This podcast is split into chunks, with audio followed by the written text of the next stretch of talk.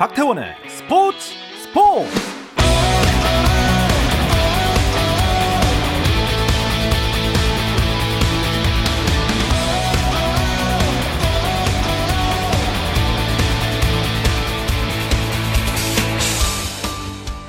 스포츠가 있는 저녁 어떠신가요? 아나운서 박태원입니다. 오늘 이슈들을 살펴보는 스포츠 타임라인으로 출발합니다.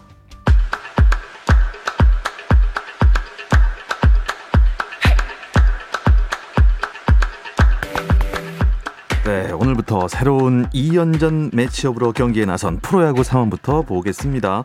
전반적으로 상위팀과 하위팀의 대결로 짜여진 2연전이네요. 먼저 선두 KT와 8위 롯데 경기부터 보겠습니다. 6회 초인데요.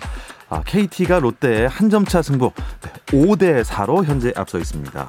다시 반 게임 차 2위로 올라선 LG의 상대는 5위 NC입니다.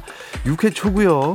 아, 6회 말로 넘어가고 있네요. NC NC가 LG에 2대 0으로 앞서 있습니다.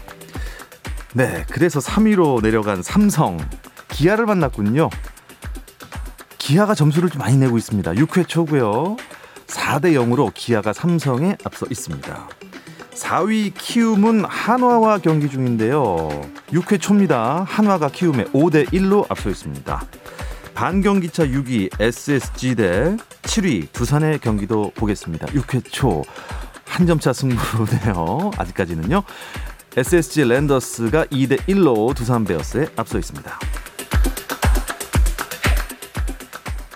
미국 프로야구에서는 토론토 블루제이스의 류현진과 세인트루이스 카디널스의 김광현이 메이저리그 포스트 시즌 무대에 등판할 가능성이 점점 커지고 있습니다. 토론토는 템파베이 레이스와의 경기에서 6대 3으로 승리하면서 아메리칸 리그 와일드카드 공동 선두 자리를 지켰고 또 세인트루이스는 뉴욕 메츠전에서 11대 4로 승리하고 5연승을 달리며 내셔널리그 와일드카드 단독 2위 자리를 지켰습니다. 프로농구 수원 KT가 베테랑 이적생 김동욱의 만점 활약을 앞세워 고양 오리온스를 85대 69로 이기고 컵 대회 4강에 올랐습니다. 올 시즌을 앞두고 KT 유니폼으로 갈아입은 김동욱 3점 슛 3개를 포함해 양 팀을 통틀어 가장 많은 15점 올리면서 팀의 승리를 이끌었습니다. KT는 A조 1위 서울 SK와 내일 오후 4시 결승 진출을 위해 다툽니다.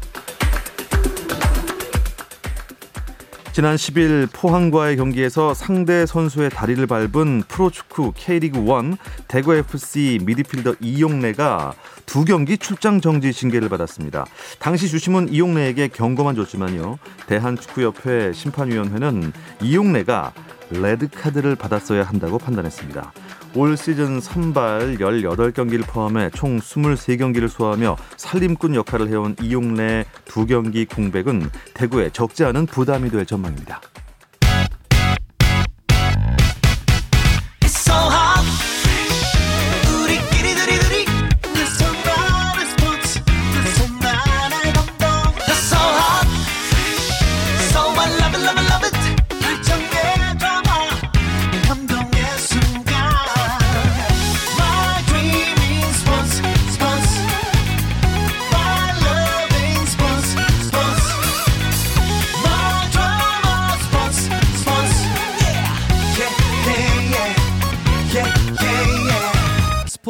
스포츠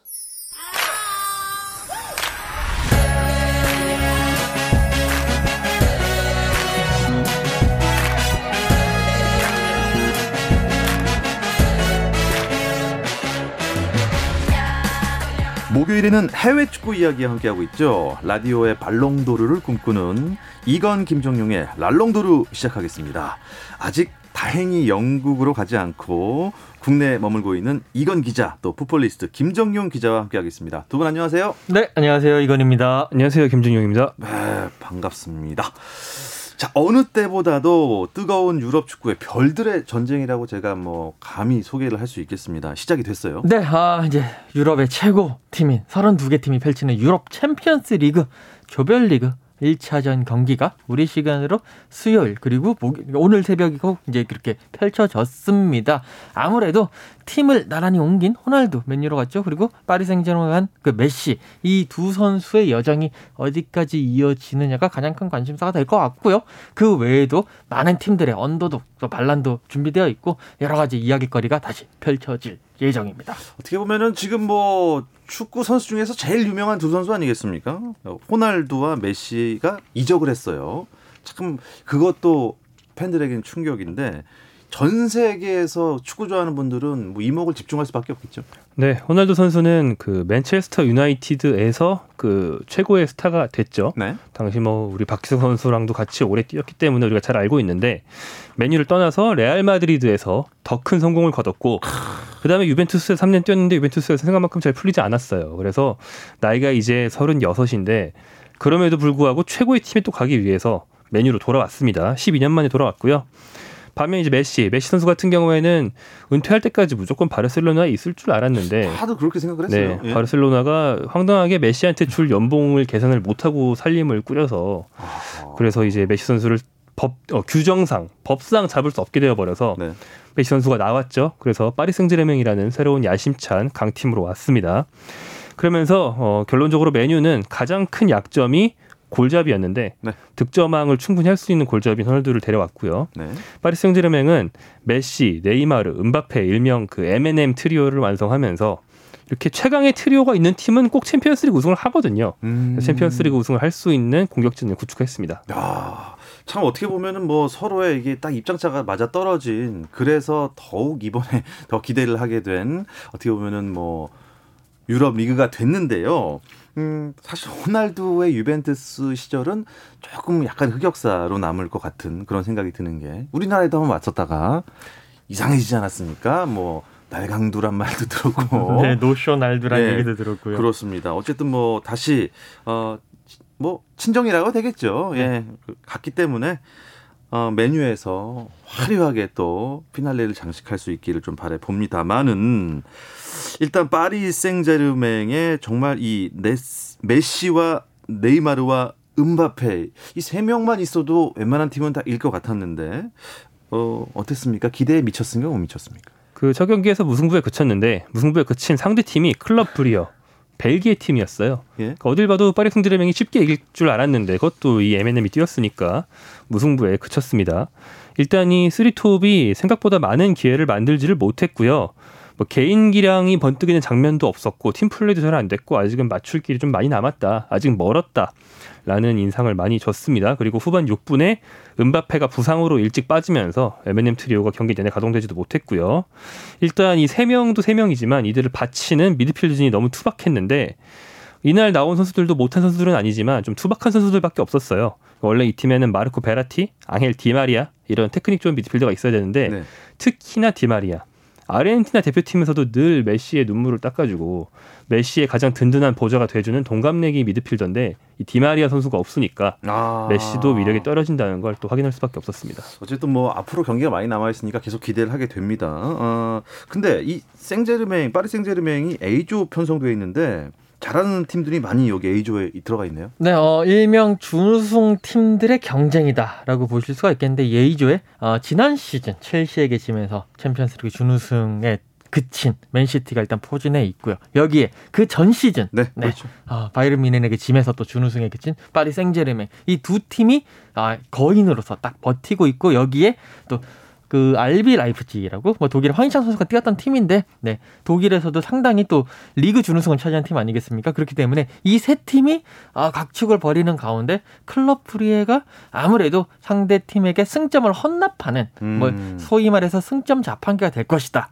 라는 뭐 그런 예상들이 많았는데 첫 경기를 하고 나니까 어, 말씀드린 대로 어, 파리 생제르맹과 클럽 브뤼헤는 1대 1로 비겼고요. 하지만 맨시티는 라이프치히를 6대 3으로 대파를 하면서 이 조에서는 이 맨시티가 앞서 나가는 뭐 그런 음. 형국이 될 것 같습니다. 호날두는 어땠습니까? 호날두 선수는 이제 맨유 복귀 후에 앞선 리그 경기에서는 복귀전 두 골을 넣으면서 와 역시 호날두다 이런 말이 나올 수밖에 없었어요. 네. 그런데 이번이 복귀 후 첫 챔피언스리그 경기였는데 상대 팀은 스위스의 영보이스였습니다. 영보이스요? 네. 네. 전 처음 듣는 팀인데. 네. 어, 이름이 아주 멋있죠. 예. 영보이스. 영보이스. 그죠. 그런 톤으로 불러야 될 것 같아요. 예. 영보이스랑 했는데 호날두 선수는 골을 넣었어요. 그래서 호날두 선수는 원래도 챔피언스 리그 최다 출전, 어, 개인 통산 135골과 최다 출전 타이 기록을 모두 세우면서 뭐 최다 출전, 최다 골 기록 보유자로서의 폼을 이어갔는데 문제는 팀입니다. 파리 생제르맹과 마찬가지로 이 팀도 잘 못했는데 심지어 맨유는 졌어요. 졌어요? 영, 네, 영보이스 상대로 1대 2로 졌고요. 맨유가 그 솔샤르 감독 아래서 이번 시즌까지 세 시즌째 동안 리그는 상당히 괜찮게 하는데 챔피언스 리그에서 정말 못합니다. 이게 좀 큰 숙제입니다. 아, 이걸 예. 해결해 달라고 호날두를 데려온 거죠. 호날두 네. 선수는 챔피언스리그 역대 최다 우승자 명단에 이름 올린 사람이기 때문에 이걸 해결해 달라고 데려온 거죠. 네, 영국 통인 이건 기자께 물어보겠습니다. 메뉴가 영국에서는 제일 인기 있는 팀입니까? 어, 아무래도 제일 인기가 전국적으로 인기가 많은 팀이긴 하죠. 왜냐면, 어, 뭐, 리버풀이라든지, 뭐, 맨시티라든지 이런 팀들도 인기가 많지만, 그 지역에서 인기가 많은데, 맨유는 정말 전국적으로. 음, 뭐, 뉴캐슬에 있는, 네, 뉴캐슬에 있는 사람도 좋아하고, 음. 에딘버러에 있는 사람도 좋아하고, 음. 전국적으로 인기가 많은 팀이긴 합니다. 근데 이 메뉴가 영보이스한테 졌단 말이에요. 네, 영보이스한테 졌죠. 영보이스한테 졌죠. 현지 반응은 어땠을까요? 제가 딱 봤는데, 또 이 영국이, 이 언론들이 약간 말장난을 좋아하거든요. 예? 상대가 영보이스한테 졌잖아요. 그러니까 영보이스 보이스한테 지니까 이 현지 언론들은 맨유를 보고 stupid boys. 아. 네. 그러니까 바보 같은 팀이다. 아. 멍청이 같은 팀이다. 라는 제목을 뽑으면서 맨유의 패배를 상당히 좀 꼬집고 조롱했고요. 특히나 그 경기에서 경기 종료 직전에 린가드가 믿었던 린가드가 백패스 실수를 하면서 상대의 예. 골을 헌납했거든요. 그러면서 린가드에 대해서 정말 호날두 같이 뛸 자격도 없다. 음. 아니 뭐 그런 직설적인 비난을 하는 팬들도 있었습니다. 영국 매체들은 좀 무서운 것 같아요. 일희일비가 엄청나죠. 아, 네. 그렇습니다. 근데 어, 저는 뭐 영보이스를 좀 비꼬면 old boy 이렇게 나올 줄 알았더니 네, stupid boys로 네. 됐군요. 아, B조를 좀 언급해 주시죠. 네. 뭐 역대급 죽음의 조라고 하는데요. 네, 어, 상당히 강하죠. 일단 리버풀, 아틀레티코 마드리드. 최근에 챔피언스리그에서 쭉 강했던 두 팀이 있는데 여기에 어, 비교적 좀 약한 팀이 들어와야 되는 3, 4번 포트에서 전통의 강호인 포르투 오. 그리고 AC 밀란이 들어와 버렸어요. 포르투와 AC 밀란의 현재 전력이 뭐 리버풀과 아틀레티코를 위협할 정도라고는 할 수 없지만 이 팀들의 전통을 볼 때 포르투도 가깝게는 뭐 무리뉴 감독 때 우승을 했었죠. AC 밀란 뭐 우리가 2000년대 중반까지만 해도 챔피언스리그 최강자였죠. 그렇습니다. 이런 팀들이 부활해서 3, 4번 포트에 들어왔기 때문에 이 네 팀이 챔피언스리그 결승에 진출한 획수를 다 합치면 25번. 야. 우승 횟수만 모으면 15번. 야. 그중에 뭐 2000년대 우리가 기억하는 것만 해도 리버풀과 밀란이 챔피언스리그 결승에서 맞대결한 것만 해도 두 번이고 한 번씩 우승을 나눠갔지 않았습니까? 예. 뭐 제라도 있을 때. 그 정도로 이제 쟁쟁한 팀들이 있는 조가 됐고 일단 1차전에서는 리버풀이 밀란 상대로 경기 내용을 압도하면서 어, 이겼습니다. 다만 이겼습니다만 밀란이 밀리면서도 저력을 보여줘서 경기 어, 스코어는 3대 2로 3대 네, 리버풀이 진땀승을 거뒀고요. 예. 아틀레티코 마드리드는 또 홈인데 포르투와 0대 0 무승부에 그쳤어요. 그러면서 이 조는 역시나 포르투와 밀란이 저력이 있구나. 어. 누가 올라갈지 누가 떨어질지 알 수 없다. 리버풀 안심할 수 없다라는 어. 걸 보여줬습니다. 야, 그 다음 토너먼트로 넘어가는 팀이 과연 어떤 팀일지 참 궁금해집니다. C조와 D조도 알려주시죠. 네, 어, C조 상황을 보시게 되면 일단 C조에는 스포르팅 CP 포르투갈 팀이죠. 독일의 도르트문트, 네덜란드의 아약스, 어, 터키의 베식타스 이 네 개 팀이 이제 함께 속해 있는데 1차전에서 도르트문트가 터키 원정을 갔어요. 그래서 2대 1로 승리를 했는데 음. 어, 그 도르트문트에는 우리가 또 많이 주목하고 있는 최근에 엘링 홀란 선수라고 아, 정말 2000년생의 엄청난 골 스트라이커죠. 네. 이 선수가 결승골 집어 넣으면서 와. 팀을 승리로 이끌었고요. 이 스포르팅과 아약스 경기가 어, 상당히 치열할 것이다 라고 예상을 했는데 아약스가 5대 1로 그것도 스포르팅 원정을 가서 5대 1로 승리를 하면서 승점 3점을 챙겼습니다. 어, 아약스의 그 스트라이커 중에 세바스티안 할러라고 웨스트햄에서 그다지 못하고 쫓겨나듯이 아약스로 이적한 선수가 있거든요. 이 선수가 혼자 4골을 넣어서 어... 팀의 승리를 이끌었고요. 아약스가 조 1위로 올라섰습니다. 네덜란드로 가서 포텐이 터진 것 같습니다. 아, D조는요? 네, D조. 네, D조도 인터 밀란, 레알 마드리드, 샤흐타르 도네츠크 이 세 팀이 이제 있는데 몰도바의 그 셰리프 티라스폴이라는 이제 팀이 약간은 좀 전력이 떨어지는 그런 팀이 올라왔습니다. 그런데 1차전 경기를 치러 보니 이 몰도바의 셰리프 티라스폴이 샤흐타르 도네츠크를 2대 0으로 잡아내면서 이야. 정말 이변을 연출했거든요. 샤흐타르 도네츠크 뭐 16강, 8강 가는 팀이기 때문에 어, 이거는 하나 이변을 볼 수 있고 그리고 가장 재밌었던 경기가 인터 밀란과 레알 마드리드의 경기였는데 아, 결국 막 이렇게 치열한 공방전을 펼치다가 레알 마드리드가 후반 44분에 호드리고의 극장골에 힘입어서 어, 인터밀란 원정에서 1대 0으로 승리를 하면서 승점 3점을 챙겼습니다. 네. E조는 어떻습니까? 네, E조는 이 팀, 어, 두 팀, 굉장히 화려한 두 팀이 있어요. 바이에른 뮌헨과 바르셀로나. 와, 같이 있어요? 네, 한 조에 있고, 나머지 두 팀이 벤피카와 디나모 키예프인데 주목도가 좀 떨어진다고 볼 수 있는데, 바이에른 미넨과 바르셀로나가 첫 번째 경기부터 바로 맞대결을 했습니다.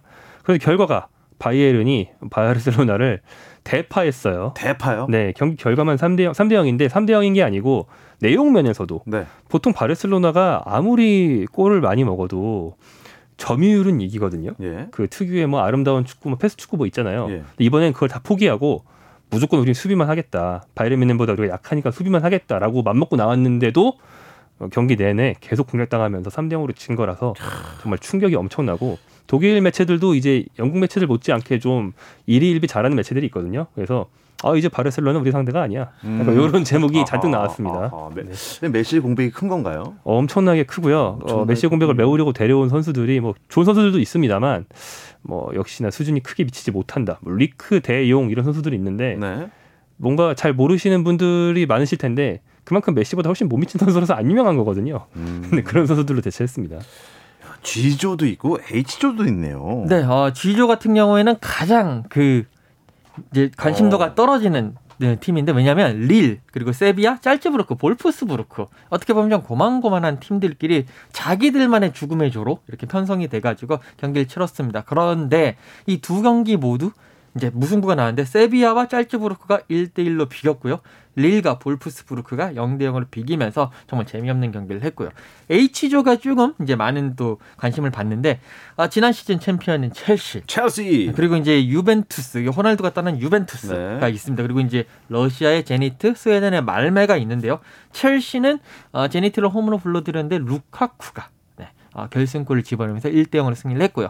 유벤투스는 말뫼 원정을 갔는데 역시 경기력이 좋았습니다. 말뫼를 3대 0으로 어, 완파하면서 승점 3점을 챙겼습니다. 야, 유럽 챔피언스 리그는 참 전 세계에서 주목을 하는 아주 재미난 경기예요. 근데 이게 일정이 엄청 길더라고요. 네, 그렇죠. 그 띄엄띄엄 중간중간에 하는 거죠. 무슨 네. 뭐 야구나 농구의 플레이오프처럼 다 몰아서 하는 게 아니고요. 네. 그래서 이번 시즌 내내 하기 때문에 내년 5월까지 내년 5월까지요? 네, 긴 여정이 이어집니다. 일단 현재 32강인데 32강을 16개 팀 절반으로 줄이는 과정은 어, 조별리그고요. 16강부터는 홈 앤드 어웨이 방식의 토너먼트로 각 두 경기씩 해서 올라가다가 결승전만 단판으로 하게 됩니다. 또 결승전은 내년 5월 29일에 러시아의 뭐 아주 아름다운 도시죠. 상트페테르부르크에서 열리게 네. 됩니다. 아 그렇군요. 근데 이제 A조부터 마지막 H조까지 이렇게 팀을 쫙 봤는데 아하 아쉽게도 여기 우리나라 선수가 뛰는 팀이 하나도 없어요. 그러니까요. 올 시즌은 우리나라 선수가 챔피언스 리그에 뛰지 못하는 것이 가장 아쉬운데 왜냐면 이제 어, 2019년 같은 경우에는 손흥민 선수가 결승까지 올라가면서 상당히 많은 분들이 새벽에 밤잠을 못 이루게 맞습니다. 했는데 어, 지난 시즌 같은 경우에는 독일 라이프치히에서 황희찬 선수 정도만 챔피언스리그에 나갔었거든요. 근데 이 황희찬 선수마저도 이번 시즌을 앞두고 이 울버햄튼을 이적을 하면서 챔피언스리그에는 한국 선수가 전혀 없습니다. 이제 대신에 유로파 리그에는 우리 그 어, 페네르바치에서 뛰고 있는 김민재 선수가 유로파 리그 이제 진출을 했고요. 그리고 그보다 하위 리그인 유로파 컨퍼런스 리그 또 손흥민 선수가 뛰는 토트넘에 속해 있기 때문에 한번 우승까지도 음. 기대해 볼 만할 것 같습니다. 자, 그래서 자연스럽게 우리나라 유로파 선수들 이야기로 넘어갈 수 있게 되는데요. 잠시 쉬었다 오겠습니다. 감동의 순간을 즐기는 시간. 스포츠 스포츠. 박태원 아나운서와 함께합니다.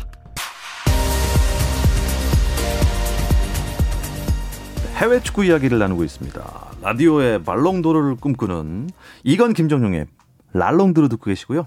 풋볼리스트의 김정용 기자, 또 이건 축구 전문 기자와 함께하고 있습니다.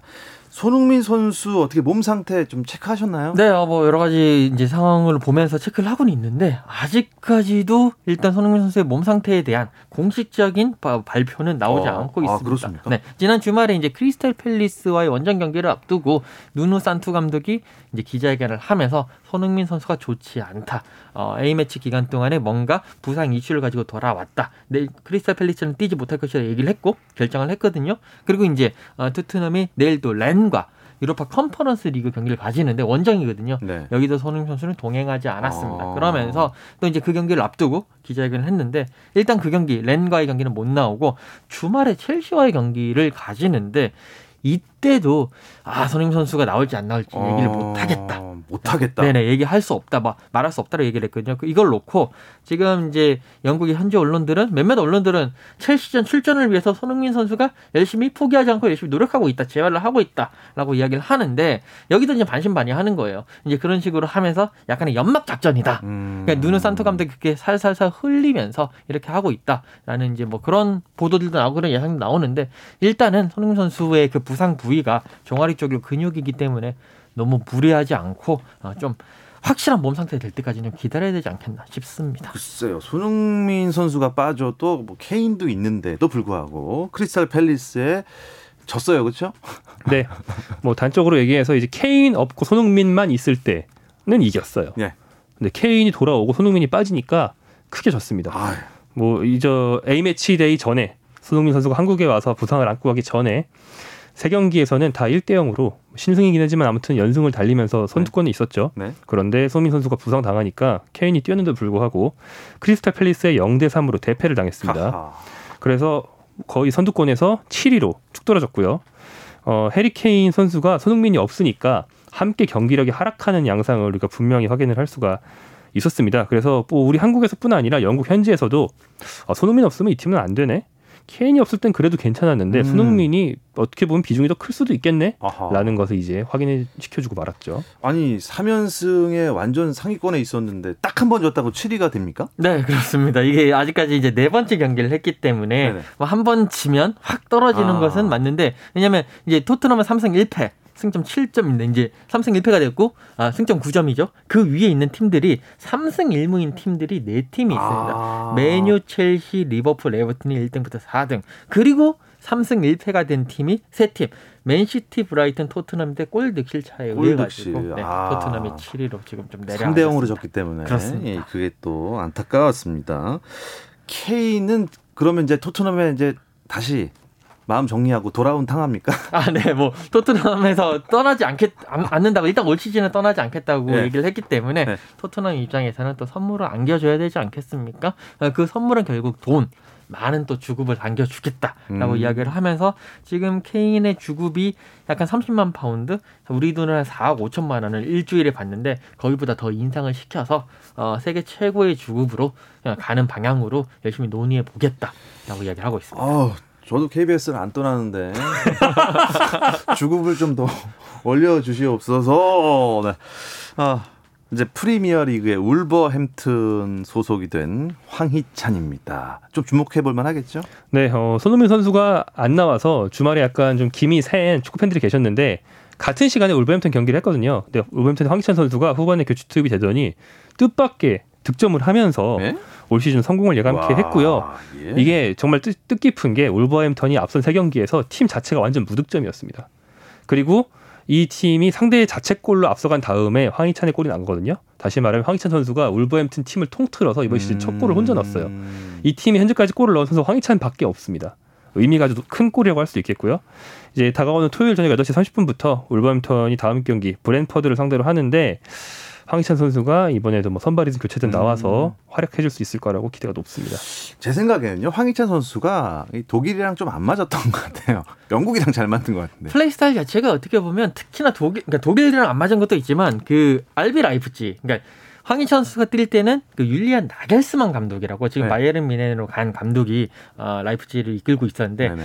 그 라이프치히 그 나겔스만 감독의 전략과 약간 황희찬 선수의 움직임이 한 끗씩 비껴나가는 아, 모습이 많이 그럴 수 있었습니다. 그런데. 예. 울버햄튼은요, 뭐 아시겠지만 아다마 트라우레라든지 뭐 이런 뭐 라울 히메네스나 이런 선수들 과 빠르고 네. 힘 좋고 네. 뭐 이렇게 쇄도하는 그런 축구를 하기 때문에 이 황희찬 선수가 또 불, 불 그러니까 황소 같은 모습을 그렇죠. 보이지 않습니까? 네. 그렇기 때문에 지금은 딱 맞아 떨어지고 현지에서도 지금 뭐 기사를 찾아보니까 불이 왔다, 그러니까 아. 황소가 왔다. 아, 현지에서도 현지에서 오. 기사를 아까 봤는데 네. 더불 뭐 그러면서 이렇게 얘기를 하더라고요. 그 영국 기자들 만나시면 네. 은메페라는 별명을 좀 전파해 주시면 좋지 않을까. 은메페. 음메 은바페에 이제 소를 섞어서 네. 은메페라고 우리가 많이 부르거든요. 영국에 좀 전파해 주시면 좋지 않을까. 영국, 이게 영국에서도 은메- 영국 자, 그 신문 일면에 딱 나오면 이건 기자 덕분인 겁니다. 예. 음메페. 예, 네. U 에, U M M 예, 네, 뭐 그런 거. 네. 그 그런 식으로. 네네, 예. 알겠습니다. 어, 어, 저는 사실 이번에 불이 한 골 넣었으니까 네. 불스 원샷 예, 죄송합니다. 아, 네. 자, 어, 어쨌든 손흥민 선수가 빨리 이제 회복을 해서 복귀를 해야 어떻게 보면은 황희찬 선수와도 맞대결하면 또이 그림 나오지 않습니까? 그렇죠. 이제 23일에 그 카라바오컵 경기 3라운드에서 울버햄튼과 토트넘이 격돌을 하거든요. 그때 이제 황희찬 선수는 상승세를 타고 있고 딱 손흥민 선수만 나오면 추석 연휴 마지막에 또 많은 팬들이 좋은 음. 그림 보면서 네, 좋은 경기 봤으면 좋아하는 그런 바람이 있습니다. 그렇습니다. 이건 기자가 이제 손흥민 전담 마크맨이라면 이제 또 새롭게 김민재 전담 마크맨 네. 김정경 기자. 네. 아, 터키 리그에서 김민재 활약이 더 기대가 됩니다. 네, 어, 터키 리그에서 이제 현재까지 출전한 경기들에서는 뭐 딱 1실점밖에 안 했습니다. 세 경기 뛰었는데 뭐 여전히 좋은 활약 이어가고 있고요. 이제 내일 새벽, 금요일 새벽에 유럽 대항전 데뷔전을 김민재 선수가 갖게 됩니다. 유로파 리그에 나가요. 그러니까 손흥민 선수와 뭐 이제 오스트리아 있는 홍현석 선수 같은 경우에는 유로파 컨퍼런스 리그 더 낮은 대회이기 때문에 우리가 이번 시즌에 볼 수 있는 제일 높은 수준의 유럽 대항전은 김민재 선수가 뛰는 거거든요. 프랑크푸르트 독일 팀을 상대로 지금 원정 경기를 준비하고 있습니다. 활약이 기대가 됩니다. 네. 어, 이건 기자. 네. 이강인 선수도 팀을 옮겼잖아요. 네, 이제 그 발렌시아에서 아, 마요르카로 옮겼는데요. 12일에 아틀레틱 빌바오 원정 경기를 갔습니다. 아, 마요르카는 이제 졌는데 아, 이강인 선수 후반 27분에 어, 교체로 투입이 됐고요. 투입되고 난 이후에 어, 경기를 보면서 뭔가 중원에서 특히 이제 뭐 이강인 선수가 발렌시아에서는 포지션이 측면을 가거나 약간 밑으로 내려오거나 이런 포지션이었는데 마요르카에서는 어, 중앙 공격형 미드필더로 배치가 되면서 패스를 쫙쫙쫙 뿌려주는 모습을 보이면서 발렌시아와는 다르다라는 그런 느낌을 받았습니다. 아, 뭐 그러면 주말 경기 전망은 어땠습니까? 어, 주말에 이제 그 비아레알과 홈 경기를 치르거든요. 우리 시간으로 19일 밤 9시인데, 어, 그 이제 이강인 선수가 좋은 모습 보인 만큼 한 번쯤 이번에는 선발 출전 한번 예상하고 기대해 볼 만 할 것 같습니다. 네. 어, 이번 주말 일정은 또 우리나라 추석 연휴가 되지 않습니까? 추석에 기분 좋은 소식 전해 주길 바라면서 이번 주 알롱도는 여기서 마치겠습니다. 이건 축구 전문 기자 또 풋볼리스트 김정용 기자와 함께 했습니다. 두 분 고맙습니다. 감사합니다. 고맙습니다. 아, 태풍 찬투가 북상을 하고 있습니다. 여러분들 비 피해 바람 피해 없도록 아, 저희 KBS 방송 계속 청취하시면서 대비하시기 바랍니다. 내일도 8시 30분에 찾아옵니다. 박태원의 스포츠 스포츠.